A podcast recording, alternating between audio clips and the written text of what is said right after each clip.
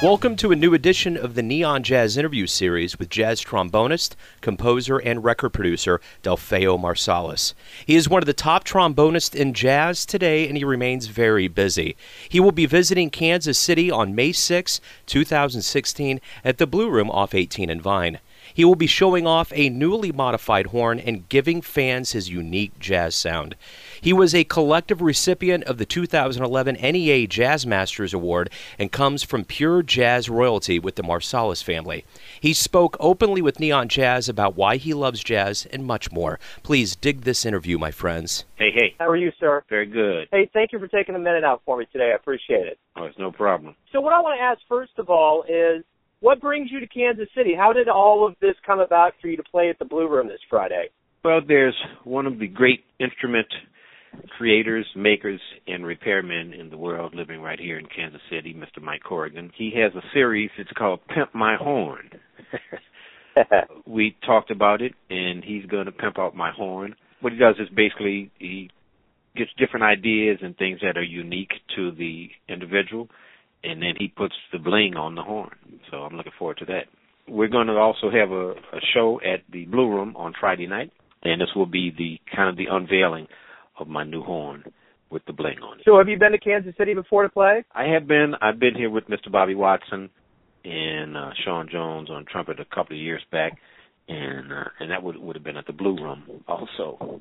So, what else is going on with you lately? How is activity? How are how are things going for you? Well, everything's really good. You know, I, I released a CD with my dad entitled "The Last Southern Gentleman" back in 2014, and we've been touring with that. Uh, recently had uh, on tour with Mr. Cyrus Chestnut on piano and Reginald Veal on bass, or Marvin Smitty Smith. You know, I think it's it's really encouraging to hear these guys, and you know they're, they're really keeping the, the the flame alive, as we would say, in the sound of jazz. I know there's always concern about what's happening with folks in jazz. Well, and you know, you come from jazz royalty, so to speak. It seems like jazz is on the upswing. It seems like it's a healthy organism, and things are really going. Kansas City's a an indicator of that. Things are going really good here. How do you feel? Oh, for sure. And I mean, you know, the real jazz royalty. I mean, Charlie Parker, just that alone. you know, having come from KC is is just tremendous you know, we're just trying to keep the traditions and the ideas alive that we feel are important, especially com- coming out of New Orleans. And it's kind of the, the celebration sound. And, you know, we have lots of folks all around the world learning in the schools. So they're proficient at the, I guess you'd say, the, the technique of jazz. And what we're trying to really maintain is, is that joy of expression. And that's something that all the great masters, Charlie Parker and Thelonious Monk, are you know, John Coltrane, Miles Davis, doesn't matter, you know, the, long list of folks, they really had the, the sound of joy and celebration, and that, that's what we like to embrace. So, speaking of that celebration of jazz, you began your journey on the trombone, and you, you know, you could have picked anything, but what is it about the love affair that you have with that instrument? well, I like to, to say the trombone kind of chose me, you know, and, and in the, if you use the the New Orleans jazz band as an example, we say that the job of the trumpet is always to play the lead. So, you know, Wynton's got that covered. That's that's a perfect match. And then the the saxophone or the clarinet is either going to agree with the trumpet or he's going to argue or disagree. And Branford is perfectly suited for that instrument.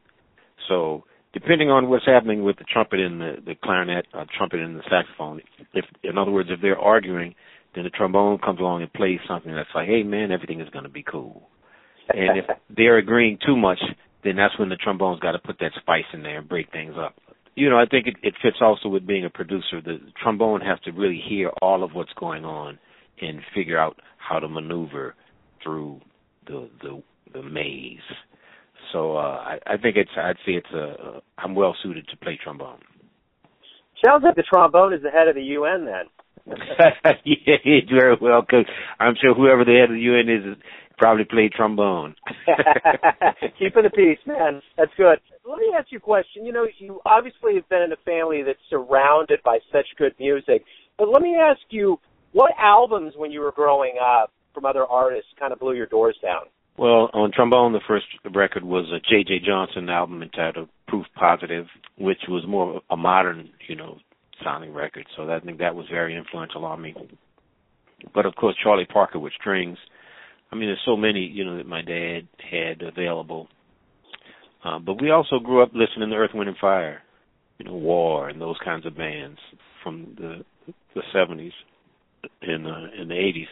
So I'd say it's a wide range. But if we were to talk about kind of the jazz recordings, you know, Duke Ellington's "Such Sweet Thunder," you know, to name, of course, you know, some of the Miles Davis recordings, kind of blue and sorcerer. But you know, I just remember there were there was a lot of uh, accessibility to the music. You know, John Coltrane, Love Supreme, and I would say it's kind of strange. You know, you you're reading these the the liner notes on the albums, and you see these names and Elvin Jones and Art Blakey, and then all of a sudden you're you're put in a situation where you're in a band with these fellas, and it's uh it really was a great experience. So let me ask you this: You've had a long career in jazz.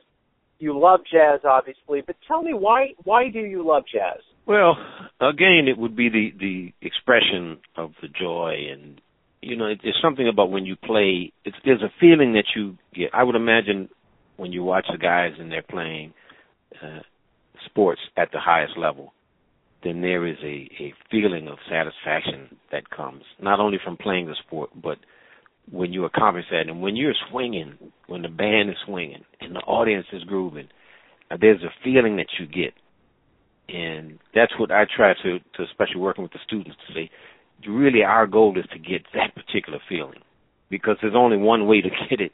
And when you have it, man, it's just, it's something really special. And, you know, so I, I would say it's the quest for that feeling of the, the groove when everything lines up and it's grooving, it's swinging, you know we want to move the audience and let them know. So it's a, a combination of you know working out the the intellectual side of it and also the spiritual side and having a great time. And you have been very successful at it with your family. So I want to ask you this: What did it feel like in 2011 to get the Jazz Master honor? How did that feel? Yeah, that was that was it was uh, not it was very humbling and you know, I mean, most of of the people who they're in their their 60s or 70s when they're granted that that award. So you know, it was very much an honor, and we just, for myself, I really want to just uphold the legacy of the music and to try to bring it to more people and you know just keep that that spark alive so that people understand how vibrant the music can be and it, and it can be totally cool. What's the nicest thing a fan has ever said to you? I don't know if I can say it on radio. I had a, a person in Minnesota, and she said, how, how do I put that on the radio? But she said that you know her husband loved to take her to my shows because it it put her in a romantic mood. nice. let's say it. Let's say it that way. That's really the goal, is to you know I was you know tell the, the folks we try to prepare them for the rest of the evening, but to try to just you know get them to to just relax and enjoy themselves and to to carry that feeling on with them through the evening and on through the week. Right on. Let me ask you this. There everybody has their perception of who you are. Your family, your friends, the the folks that are in the crowd, but who do you think you are? well, hmm, Mr. Big Stuff. well, you know, I'm I'm the the, the person that I think I've um, a lot like my mother and my mother would kind of come into your your place and you know start straightening things out and helping you to organize it. So I, I always feel that you know I'd like to go into a situation and help to organize it and just kind of hook it up. So I think that was the the main thing when I played with Elvin Jones for a number of years is uh, his understanding that you know there's a, a a way that you have to understand the music and also be able to kind of even things out. So I, right. I'd say for sure that's that's pretty much what what my forte is. Beautiful.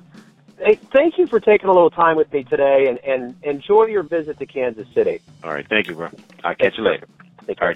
Thanks for listening and tuning in to yet another Neon Jazz interview, where we give you a bit of insight into the finest players in New York, Kansas City, New Orleans, and spots all over the world, giving fans all that jazz.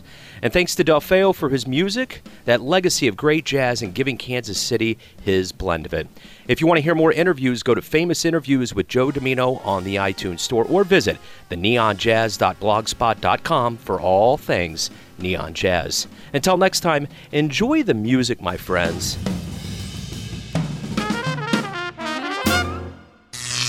Neon Jazz.